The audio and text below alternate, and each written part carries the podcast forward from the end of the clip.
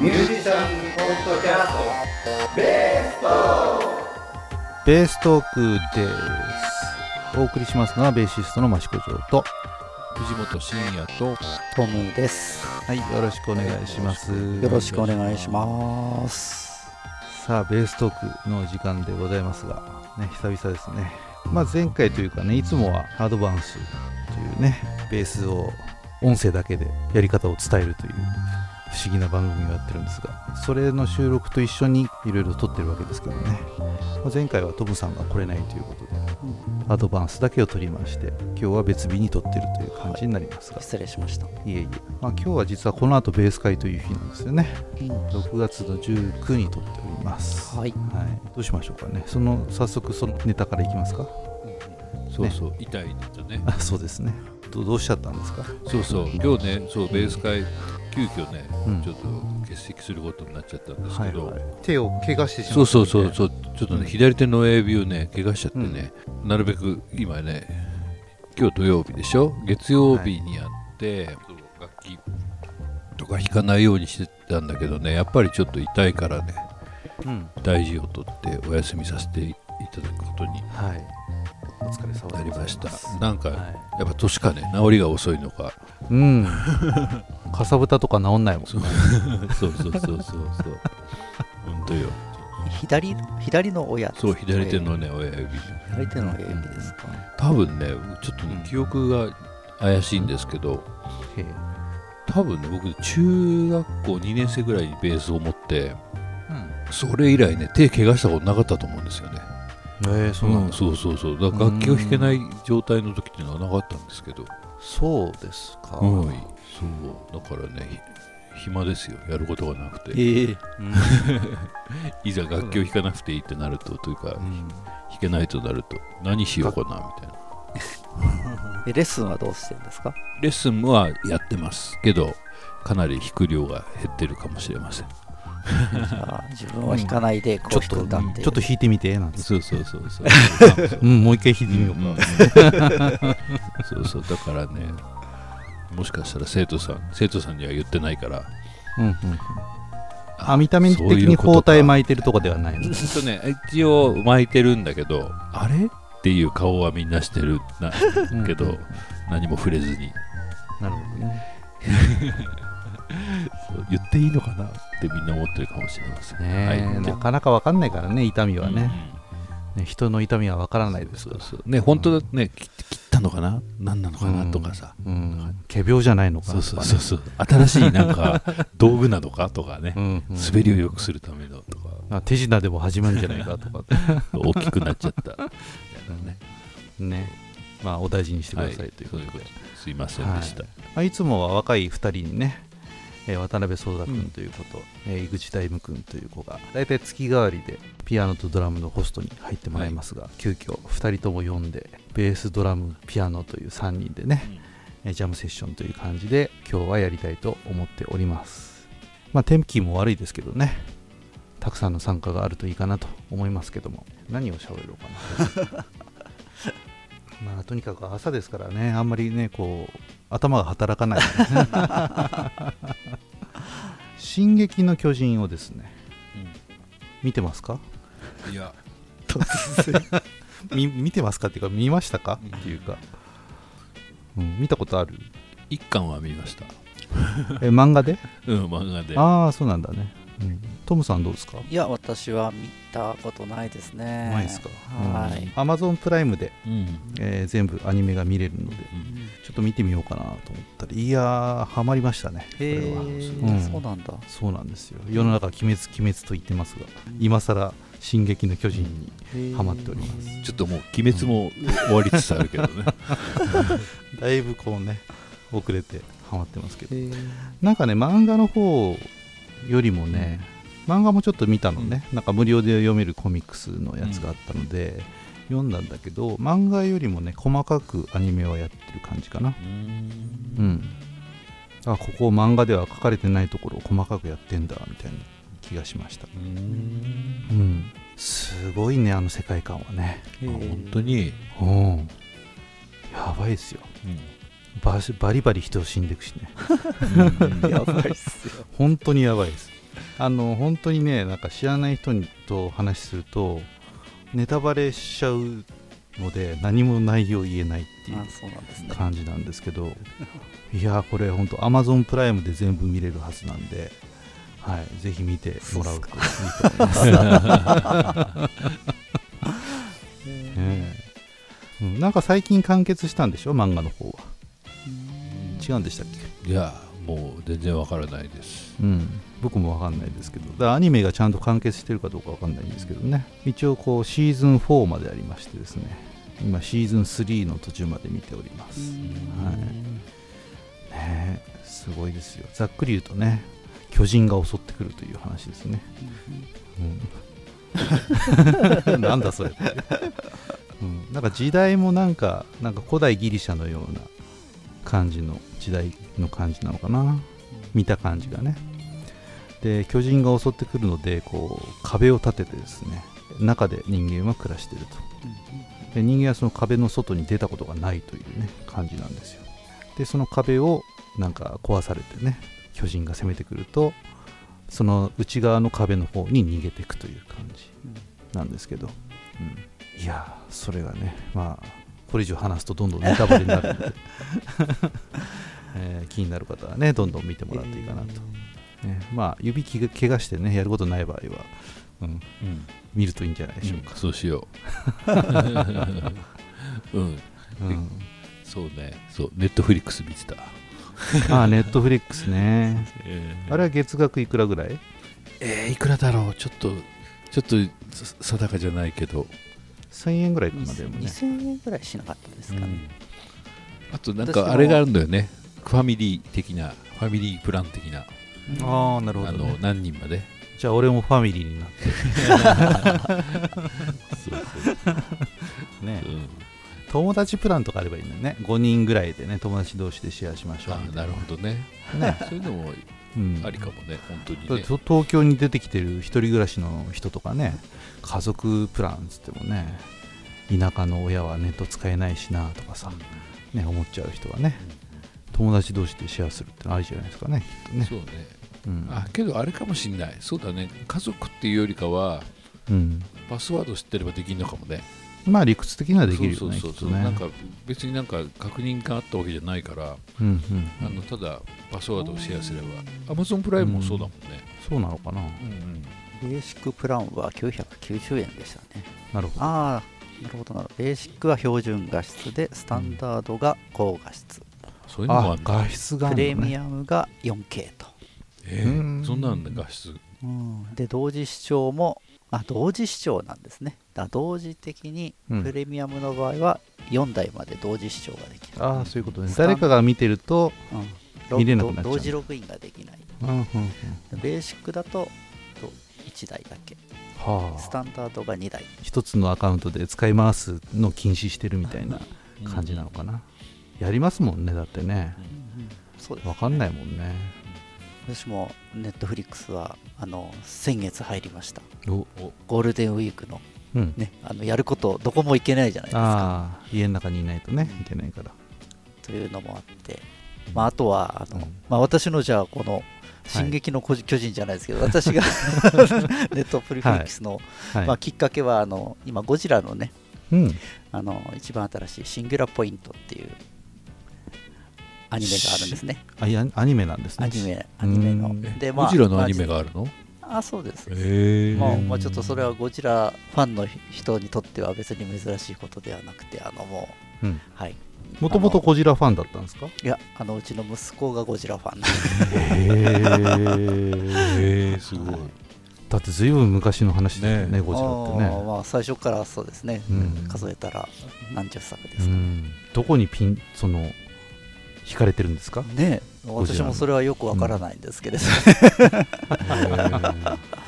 でもその、まあ、一番新しいそのシンギュラポイントっていうはあ。あのアニメシリーズが、うん。まあ、ついネットフリックスでは、うん。と一昨日完結しましてですね、うん。えー13回13話だったんですけれども、うんうんまあ、テレビ放送は1週遅れてやってるので今度の木曜日に完結ということで深夜とかにやってるんですか？深夜ん深夜でもないかな。10時ぐらいじゃないですかね。どこどこで？BS で。あ BS なんだ、うん。なるほどね。でまあちょっとその録画がなかなかあれ、うん。予約しといたのに撮れてないなみたいなことが発生してしまってですね。うんうんうちの子供がかわいそうだったので、うんうん最初の一月は無料じゃないですか、うんうんうんなのでゴールデンウィークの頭に入ったんですけどね。ね。うんいや私もなんかそのゴジラ SP はシンギュラポイントって言うんですけど、うんむちゃくちゃハマってですね、うんうんあのはい、ずっとこの2月ぐらいうんなるほど。見ております。じゃあもう継続して、どうね、うん。結構レンタルとかまあ自分の、うん。あとお気に入りの映画とかも大概もう見れちゃううん。じゃないですか、そうね。で今まで結構自分もあの好きな映画ってもう大概もう映画劇場で見てその後ブルーレイ買ってみたいな流れであったんですけどうん。なんかか買っそうそうてもそう意外に見なかったりして。あでねこうやってネットフリックスだとうん。普通にちゃんと見れちゃうので、そうそうそう。なんかねあまりこすごい時代ですごい時代だなと思って、ねうん。うねあの藤本慎也出演番組も見れるしね、んうん。まあ NHK のね、うん。まだやってるんですね。まだどうなのかなまだちょっと見てないけど、検索してないけど、うんうんうん。ぜひ。つってそうそうもうでももう撮ったからね。それこそはい、うん。あの保護してあります。録画して。消えないように。消えないように。ほ保護したんだけど見てないタイプのやつ。ね。もうこれで安心だ。ん そうそうそう。それで,、まあそういうのありますよね、うん。でいっぱいになっちゃってあこれ消そうみたいな、えいつでも見れるかなみたいな、えけどゴジラってあれえどう寅さん的なペースで毎年一作とか出てるんですか？ああそういうわけじゃやなくて。そうじゃないですかね。今、まあ、あのシン・ゴジラのブームがあって、うん、その後にアニメの3部作っていうのがあそののアニメってのが全然イメージできなかったな、ねえ見たことないね。まあ、前回のアニメの3部作はまた全然別の世界観なので、うん。えー、と今やってるゴジラとはまた全然別のアニメなんですけどね。その出てくるゴジラは同一なんですか？あーいやなんともその辺の 世界観はと別のじ、うん。別の世界観かな、うん今回のうんゴジラは、えー。全然何も何一つ見たことないので何もわかんないんですけど。あシン・ゴジラも見てないんですか？見てないです。おおじゃあうん。それこそアマプラかなんかで見たらいいんじゃないですか？ああなるほどね。シン・ゴジラですね。小学校の時に映画館に見に行った時ぐらいのゴジラ。ああなるほどね。俺ねだからなんでこのゴジラがちょっとそんな苦手かっていうとですね。あのね中学校の時にあのラジコンが流行ったのね、あのモデルラジコンってやつ、う、うん、RC カーグランプリとかうん。やってた頃のね、タミヤ RC カー。そうそうそうそう。であの頃にやっぱり買ってですね当時グラスホッパーという一番安いモデルを買いましてね。みんな持っててほしかったな それ。そう俺そうそうもらえなくてさうん。でモーターが小さいからね他の人よりもね長く遊べるんですよ、あうん、30分ぐらい遊べたかな、そんでねラジコン大会があったんです。あ町のラジコン大会なんでね、まあ、そこで2位になったんですよ、うん。こうやったっつすってね。ごいねその景品がゴジラのプラモデルっていう。プラモデル。超微妙じゃないですか。もうねもう超げんなりしてね。その場で誰かにあげましたね。だってさパーツすごい少なさそうじゃない？うんよくわかんないねなんかね。ねど真ん中から半分になってるみたいな。ね。多分でもなんかうまく色塗ったりとかしてポージングしてみたいなことはできんじゃないかな。ああそういうのなんかジオラマの本とかにさ、うん。あの違うわ、ね。コロコロコミックとかさうん。プラモの話とかでそういうの載ってた気がするね。今日そうだね。かプラモ教師郎とかね。そうそうそう。あれはポンポンかなプラレス教師郎？あまあなんか変なプラレス三四郎じゃない？混じってんね。今日なんかあったね。そういえば。全然やんなかったけどさ。ねまあだからもう思いっきりそのね、うん。おもちゃ屋さんの企画だからねまあ売れてないものが景品に回ってきたなみたいな、1位だけいいすげえいいやつなのかうん、1位が良かったと思うよ。確か本当ラジコンだったと思うんだけどね。な2位がゴジラのプラモって。すごいってねいうのがあって。そういうそういう恨みになってしまう、うん、もうゴジラというのはもう見ない感じになるコンチクショーまあとりあえず「シン・ゴジラ」からね始めてみたいかなと思いますけど「う んスター・ウォーズ」も見たことなくて。あうん。僕もね最近見ましたよ。うん。23個ね「スター・ウォーズ」もたくさんあるじゃないですか、うんうん。結局どこから見ればいいの？みたいな。けどなんかねどこから見ても大丈夫でしたよあの2つぐらいしか見てないけど、なんか時代が遡るんでしょ、うん。ワンツースリーとかやっていくと、そうそう。で見てるうちにああこれあの人かとかね、うんうんうんなってきたからね。そうそうもう絶対もうちゃんと分かんないとダメなのかなと思ったらちゃんと考えられてました。よ、だからもうこの辺は全部こう老後の楽しみかなと思っててね、うん、寅さんとかねもうそういうのも全部こう暇になったら見ようかなみたいな。そうなんです、えーそういえばこの前うん。うん、この前テレビでなんだっけグーニーズやっててさ。あーグーニーズね。いいね。うん、僕あれですよ。子供たちだけでうん、映画館に初めて行ったのグーニーズでしたよ。なんあかそれを思い出して懐かしい感じでした、へね、ええードラえもんとかだったなえー、すごいあれじゃない幼いというか何？ちっちゃい頃じゃない？小学、生ぐらいの時に行ってたと思う、ね、小6ぐらいだったもん多分。うーん。グーニーズはね見てないんですよこれも。グーニーズ見てないし ET も見てないかなえ。ーうん、確かね、グーニーズとか ET は地上波でやった時に、うん。それこそ VHS のビデオテープに撮っといて、あ後で見ようと思って見ないで、今まで来ちゃったみたいな感じだね。うんうんグーニーズファミコンとかになってたりましたもんね。なってた、うん、ファミコンはよくやったね。うん、そうそうそうそう。いや懐かしいなと思って。あれもスピルバーグだったのね。そうですね。ね。うん。そんなんね知らなかった。か他になんかちなみになんかあるんですか？この映画なりこのテレビなりおすすめ的な、まあ、とにかく僕の場合はその移動が長いので、ねまあ、ポッドキャストを聞いたりとかね、落語を聞いたりしてましたけど最近はですねあの、まあ、前からなんですけどナビの画面に HDMI ケーブルからの映像が流せるうん。ということで iPhone をつないで YouTube のダウンロードしたやつこれあんま言っちゃいけないんでねきっとね。そういうやつとかを見てたんですけどなんかね相性が悪くて結構ねブツブツ切れたりとかあの線がね接続がうまくいかなくて嫌になってたんですけど最近はそのサーフェスを持ち込んでサーフェスのこう使ったことないディスプレイアウトのポートがあってですねそこにつなぐと結構綺麗に普通に画面が出るのでじゃあこれでなんか見ようかなって思った時に Amazon プライムをダウンロードしてですねこれで見てやろうと思って、まあ、最初はね北斗の拳を見てましたうわ懐かしいなと思いながらね。ね 北斗の拳もテレビシリーズ全部ありますからね。あと銀河鉄道999とかね、うん、あこれはもうしばらく暇つぶせるなと思ってて。でそうやって見てると「進撃の巨人」っていうのがあってあこれも見たことないから一応見とこうかなと思ってね。まあ最近の絵じゃないですか。最近のアニメだからね。やっぱこうドラえもんですらね新しい絵ってなかなか見慣れなくてあんまり良くなくて好きじゃなくて。うん。だったんですけどいやもう全然いいですよ。はい。まあだからもう今は全然「進撃の巨人」推しですね僕なはるほど。うん。藤本先生は何かあるんですか？えー、じゃあじゃあ僕は古い方ね。その昔ので言うとそのさっき VHS で撮ったとか言ってたじゃない、うん僕はね、中学校の時撮ってたのはねうん。あのブルース・ブラザーズね。あれがねでバブルガム・ブラザーズが吹き替えをやってたっていうのをテレビでやってて。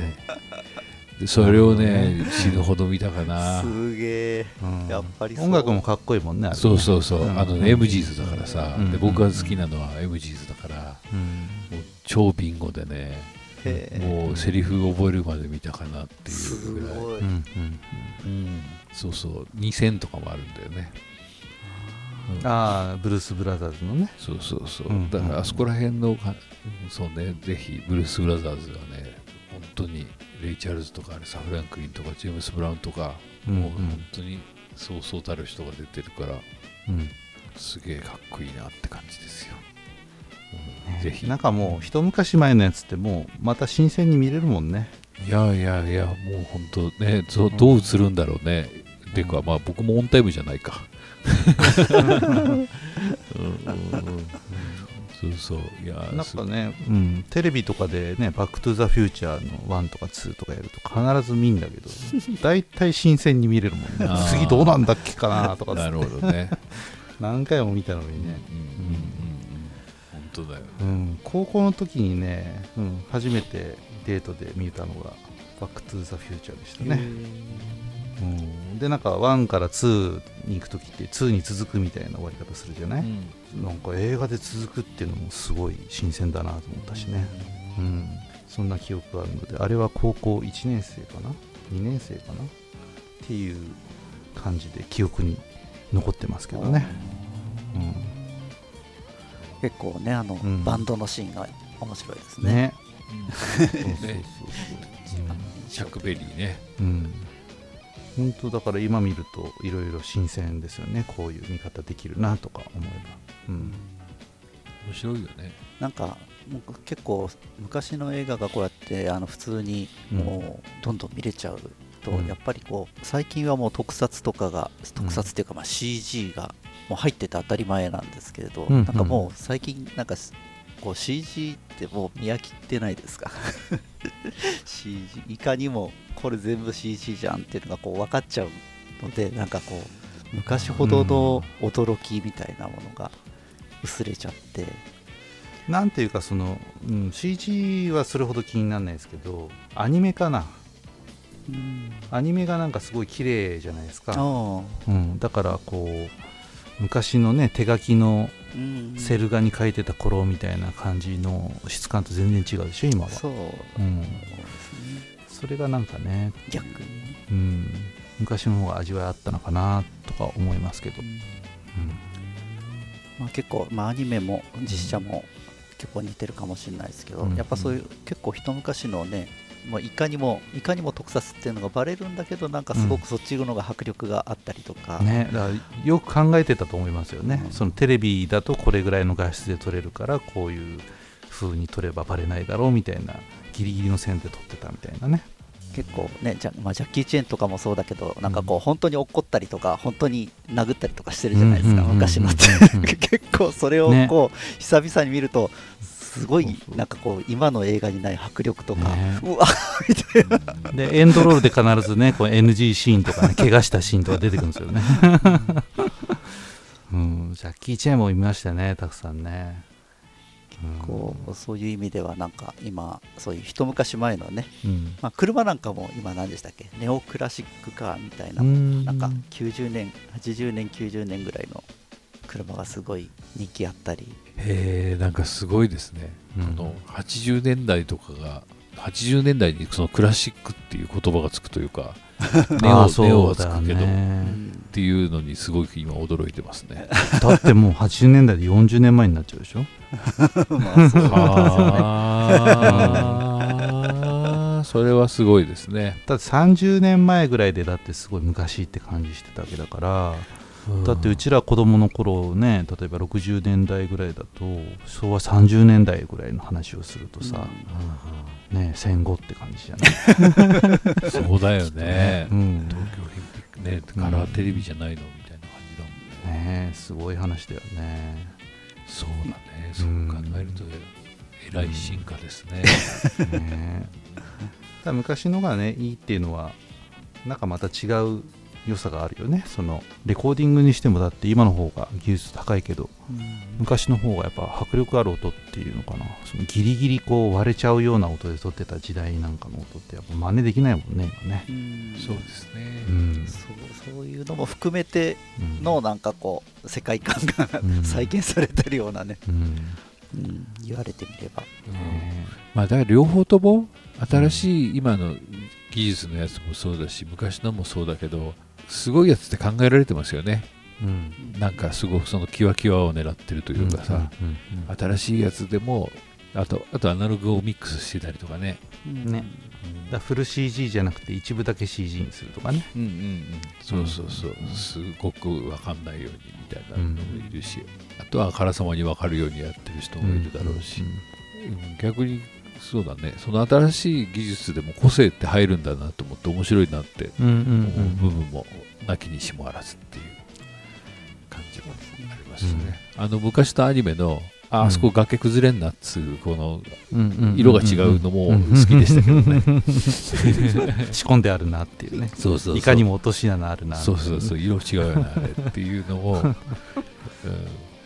一生懸命爆破シーンとか撮ってたもんね。そうそうそうそう。何カットもかけてね。ドカンドカンっつってね。そうそうそうそうそう。ああいうのもすごくいいよね、いいよね、うそう。あのあと最近見たいのがねそのスクールウォーズってあったじゃない？うんうんうん、あれを見たいんですよ。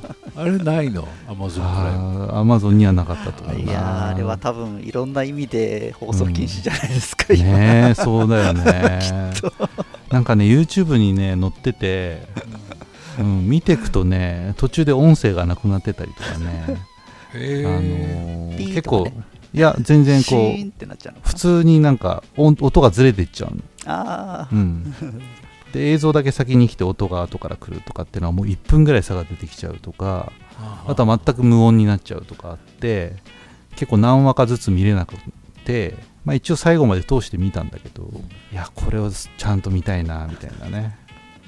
もう超だってねパワハラセクハラみたいな 時代ですからね。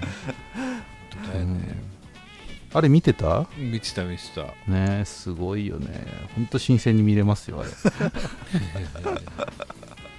あの俳優さんとかもさ、うん。その今はある程度結構みんな有名な人使うじゃないですか,、だから割とこう素人というかねね子役でもないような、ね普通の高校生みたいな人たくさん使ってましたよね、うんね。いや面白い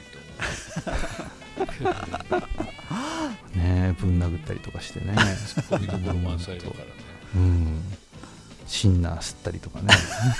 してましたからね、結構そういう昔のね、うん。ドラマとかって多分まあいろいろ著作権の問題もあるんでしょうけどそういう表現うん。で結構放送されなかったりとか、あと結構漫画とかも、うん。あの電子書籍とかで今結構うん見れるじゃないですか、当時は普通にこう、まあ、例えばちょっとこう裸のはいはい。絵だったりそうとか、ですね、うん。消されてますね。それがこう黒くこう墨が入ってたりとか、えーそうなんだ、そうそうそうそう。黒くなってたり白くなってたりするよね。へタバコを吸うシーンとかがバーっとこうなんかね。あタバコもダメなんだ。タバコも多分今はあまり表現しちゃダメみたいな。そうタバコダメなんですってね。テレビでだから吸吸ってるシーンってあんまないですもんね、ねえなんでこんなことになっちゃうんですかね。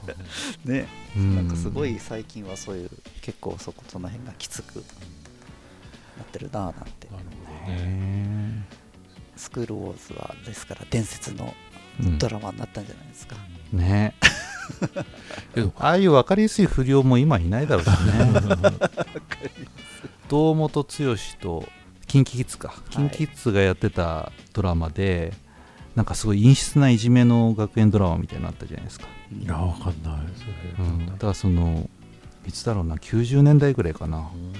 そのあからさまにねそのスクールウォーズの頃みたいな不良ってのがいなくなってうん。なんかみんなこう真面目な感じになったんだけど優等生の人がすごくいじめっ子になって陰湿にいじめてで自殺しちゃうみたいな感じに追い込んでみたいな、あら。かわいそうじゃない、うん、やつがねあったよねその頃ね、うん、まあ時代によって変わるんでしょうけどね、いやなんかそうそう今お面白いなと思ったんですけど、うん。あの昔のさそういうやっちゃいけないというか、うん？昔 OK だけど今ダメなのとかって言ってたじゃない、うん裸がダメとか、うん。そうだよね。あのタタバコがダメとかって言ってたじゃない？あのタバコがあタバコ、ね、描写がダメって言うけどさ、うん。うん。そういえばさっきのアニメの話じゃないけど「その進撃の巨人」とかもそうだけど、結構グロい描写はさあるある。グロいよね。だって北斗の拳はさ、あれ一応キラキラにしたわけでしょグラジ あのグログロすぎるからうんそうだね。北斗の拳の方がグロくないかもね。ねあれそうそう、うん。なんかあまりにもやばいから。シルエットになってる感じそうそうそうそう、うん。けど今のやつさ「その進撃の巨人」もそうだし。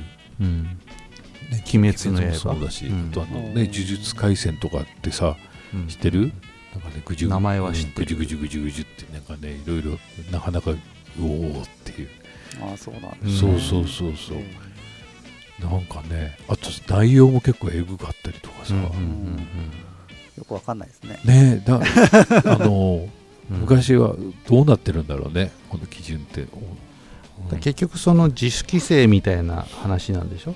自主的に規制してますみたいな、感じ出版社がってこと出版社の方で気使ってるみたいな、うん。だってねそんな漫画で裸が出てきた時に消さなければならないっていう法律はないわけじゃないですか、うん、だから勝手になんか過激な表現だから消しとこうっていうのは編集の人というかね出版の人がやってることでしょきっと。なるほどね、うん。なんか面白いなって思った今、うん。なんか。ね、うん。みんなしてこうこういうのはやめましょうっていうのは広まりすぎちゃってねなかなか言いたいことが言えない世の中なんじゃないですか、ねうん。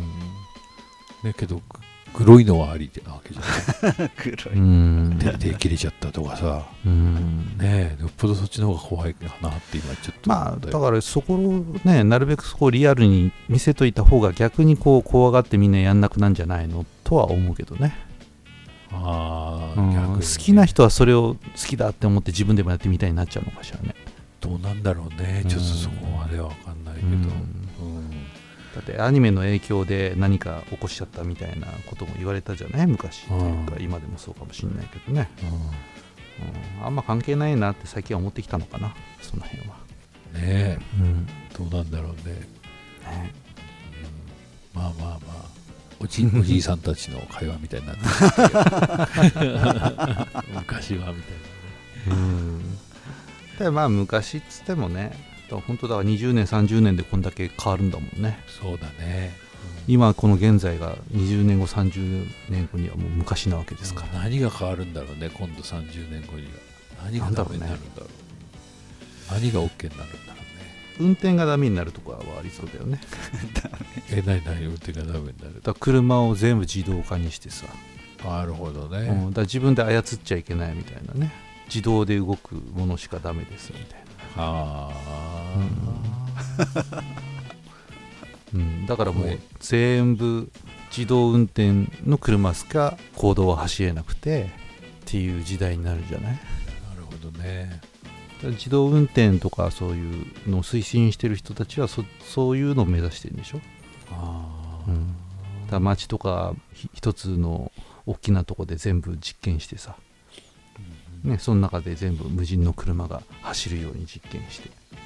でそこに誰か運転してるのが紛れ込むとねいや予想できない動きするから困っちゃうじゃないですか。だから全部自動じゃなきゃいけないみたいなね感じになるんじゃない？それは嫌だなと思うんですけどね。そうだね、すごいね。あその頃にはもうあの世に行ってるんじゃないですか。うんね。まあね、今とどうなってるか分かんないけど、まあ、今みたいにね、この、うん、年間4万キロ走る僕としては、まあ完全自動になってくれれば、車の中はかなり自由になるからね、寝ててもいいし、ね。なんか仕事しててもいいしね、うん。だからもう完全にもう運転席にも座んなくてもよくてっていう、ただ動く箱に乗ってくってっていうレベルの自動運転ができたらねすごいなとは思いますけど、ね。ね 20, 20年ぐらいでそうなっちゃうんじゃない？きっなるほど。でもそこまでいったらさ、と、うん、なんかさこの今今日もオンラインじゃない？はい、ななんて言ったらいいの？あれ VR みたいなことでさうん、行ってなくても行った体験ができる、まあそうなりつつあるよね、うん。きっとね。っていう技術が飛躍的にもう伸びてたりしないのかね、そしたらもう移動しなくていいもんね、うん。何自宅からリモートでやってるのもさどんどん進化してさ、うん。例えばこうブルーバックの部屋を作っといてさそこに入ればなバーチャル的に先生がそこに立ってるみたいになってさ、そうそうそう、ね、生徒も家にいるんだけどそこに座ってるみたいなうん。仮想の教室みたいのが出来上がってねみたいなありえるよね、そうそうそう、うん。でスピーカーとかもさたくさんやって、こう体感、うん。本当にね、21エモンの世界だよね。ねえいや本当そうそうだよね。でそうすると足がさ手足がひょろひょろになるとかさ、ドラえもんの漫画で出てたうんうん気がするな、頭が大きくなってとかね。すごいね。ねえすごいですね。お家にずっといるとさうん。ちょっと心の心がちょっと弱ってくる方も増えてるそうですようね、ん本当それだよね。うんだからやっぱり外に出ることも大事だよね。うん。あとあれだってマスクしてると表情筋が使わないから、うんうん表情がつかなくなるっていうかつかなくなるってことはないけど、うんうんあのこう豊かさはマスクしてない方が表情は豊かになるらしいよね、うん。なんかでも逆にこうねマスクしてるからさ、バレないように変顔とかできるよね。俺割とそうやって過ごしてるけどねマスクの下で、うんわざとベロ出したりとかなんだこいつみたいなさ顔したりとかさ。バレないじゃない？だって。マスクしてる。ね、マスク外しちゃうとやっぱバレちゃうからね。にこやかに喋んないと怒ってんですかとか言われちゃうけどさ。マスクしてると分かんないからね。そうだね、うん、本当に怒ってるか怒ってる風に見えるかって分かんないから。で相手のこともそう思うようにしてるよね。割とみんなこうやっぱ表情読めないじゃない？うん。うん喋ってる相手も表情読めないから、まあこれはマスクのせいで無表情になってんだなって思って接するしかないし、なるほどね。うん。まあ、こっちはこっちでねわざとこうにこやかにしなくてもいいやって時は 仏頂面で喋ってもいいわけだしね。なるほうん。逆手に取ってる感じ、そうだよね。うん。いま、未だにさうんあれかもしんない。そのマスクの話で言うとさうん。レッスンとかするじゃない、うんうん。まだ素顔をお互いにさらしてない。っていうか、うんまあ、まあ僕の方は素顔をさらしてるからあれだけど前、うんたまたまマスクしないでさあって車から教室まで降りるときにマスクしてなくてさうんうん。そんでそあれ？こんな顔だったっけな？と思ったらよくよく考えたらあ素顔初めて見たわみたいなねあるよね。ううん。んもうだってあの素顔を知らないで入ってきてそのまま素顔知らずに辞めてった方も 早いですね。いますあ本当、んね。え、うん。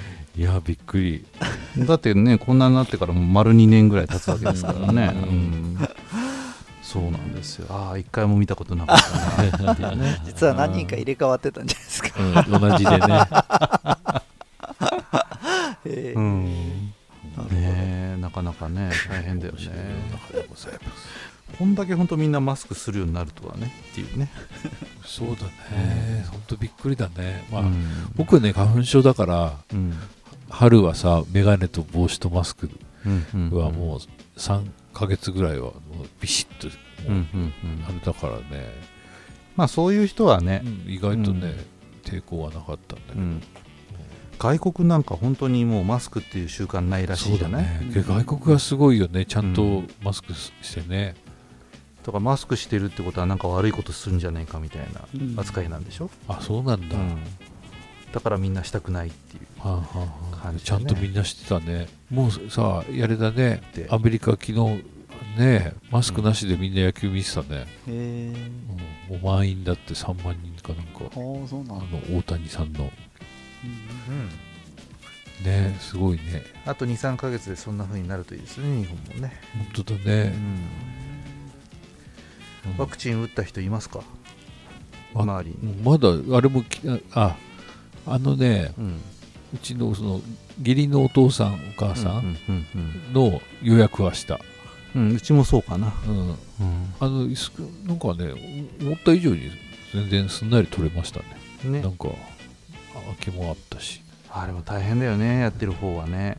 あ予約作る方受ける方も大変だしね、そうそう。いやすげえ簡単に取れるようにさシステムちゃんうんうん。とアプリみたいなの作ったってね偉いなって思ったよ、うん。けど根本的にお年寄りこれ無理だろうなねそうだよね。ログインしてなアカウントとパスワードをみたいな。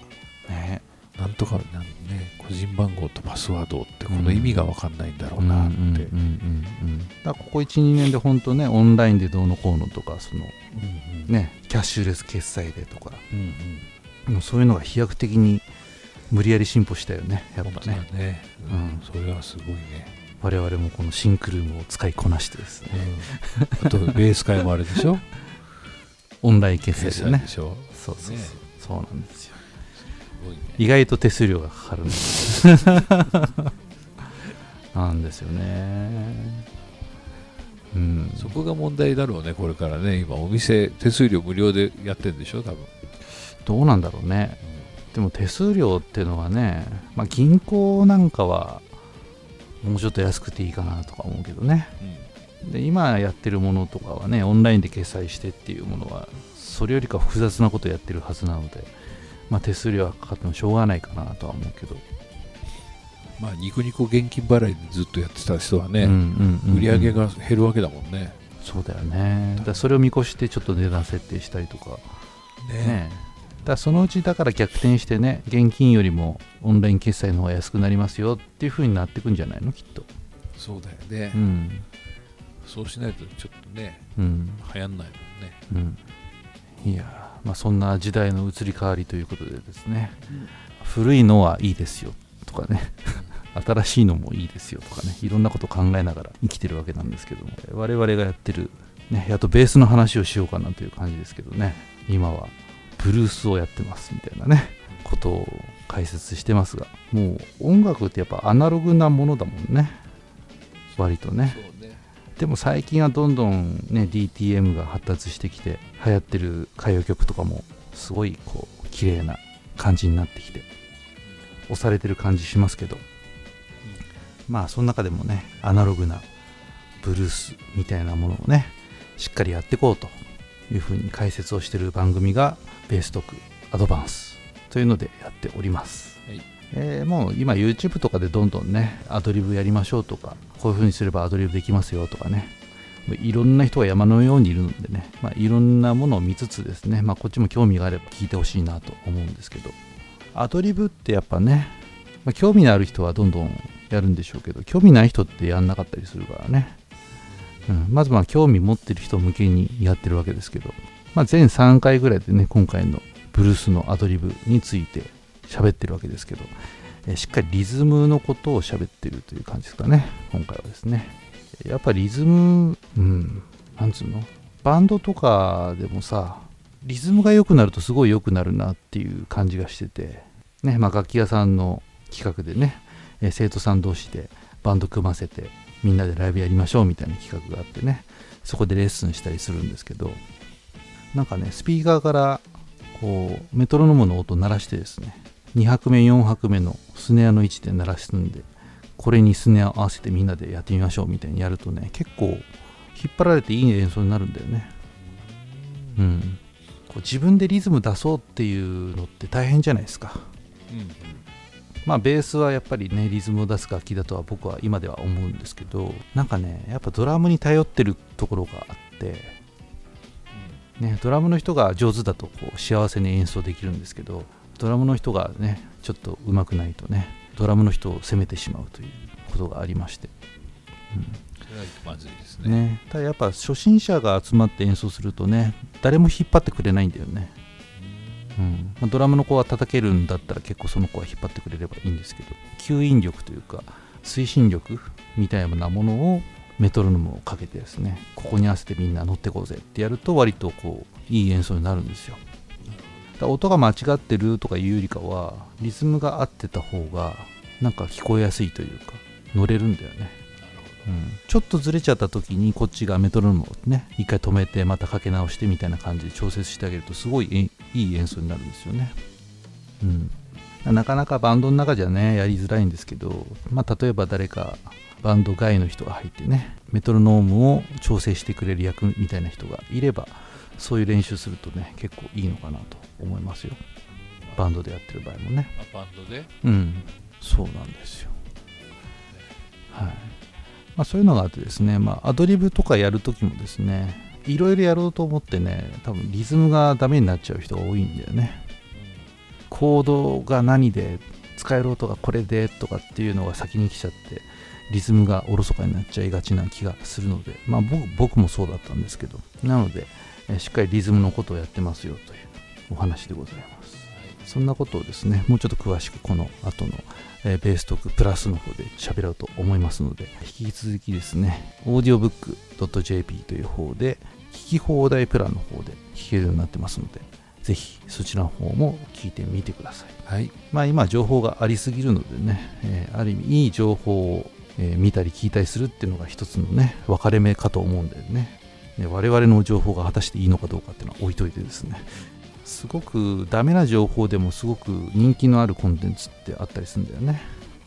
誰が何とはちょっと言いづらいですけど。で結構それをネット上でやり合っててねあの人の意見はこうこんなこと言っててダメだ。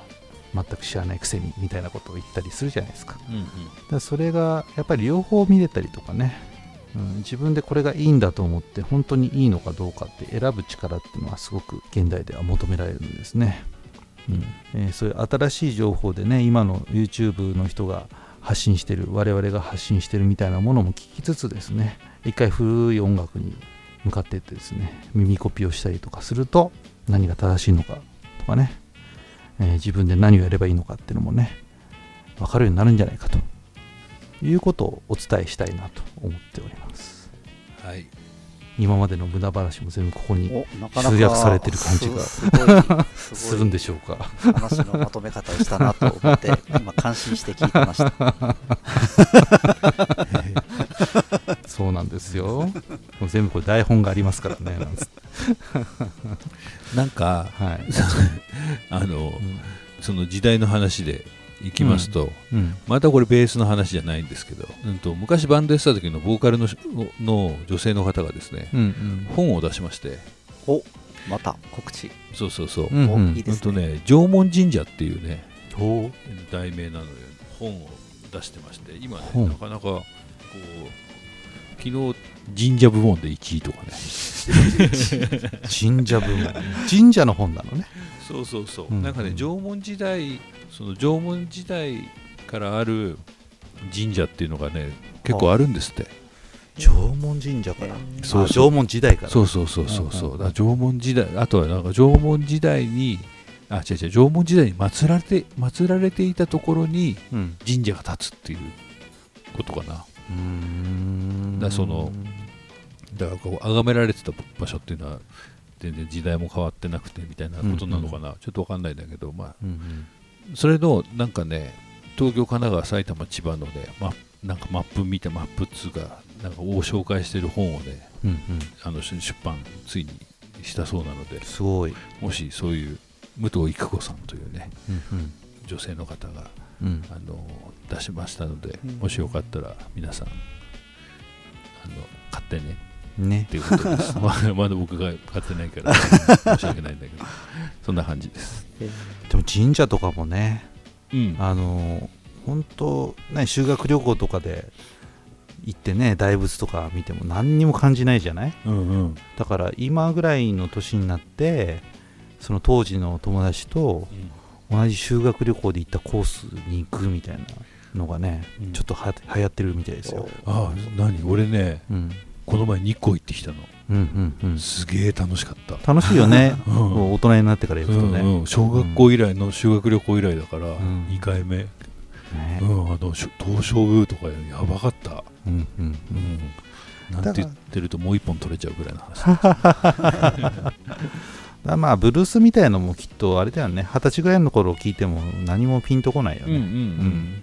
かといって40になったから、うん、ピンとくるかといったらそれは分かりませんけど。うん。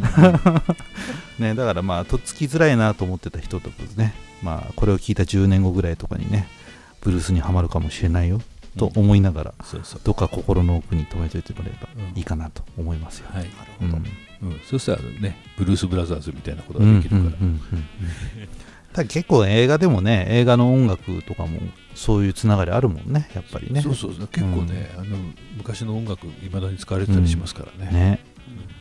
あ CM とかでかかってたこれは昔のこれが元ネタだったのねとかね。今の若い人がカバーしてる曲も元はこれなのねとかね。そうそうそうそう。う、ん。ありますからね。あるもんね。いろいろ聞いてみましょう。そうなんですよ。ネットフリックスだのなんだのそういうのありますから今もたくさん聞けるもんね。そうですね。見れるもんね。ただまあその情報に行き着かないといけないのでそういう昔の何がいいのかというのをね探してもらうといいと思いますよ。はい。そうですね、ということで頃合いもいいと思うので、続きまして、えーベーストークプラスの方に行きたいと思います、はい。ポッドキャストの方はここまで。ということでそれではまた聞いてください。お送りしましたのはベーシストの益子城と藤本慎也とトムでした。はい。ありがとうございました。ありがとうございました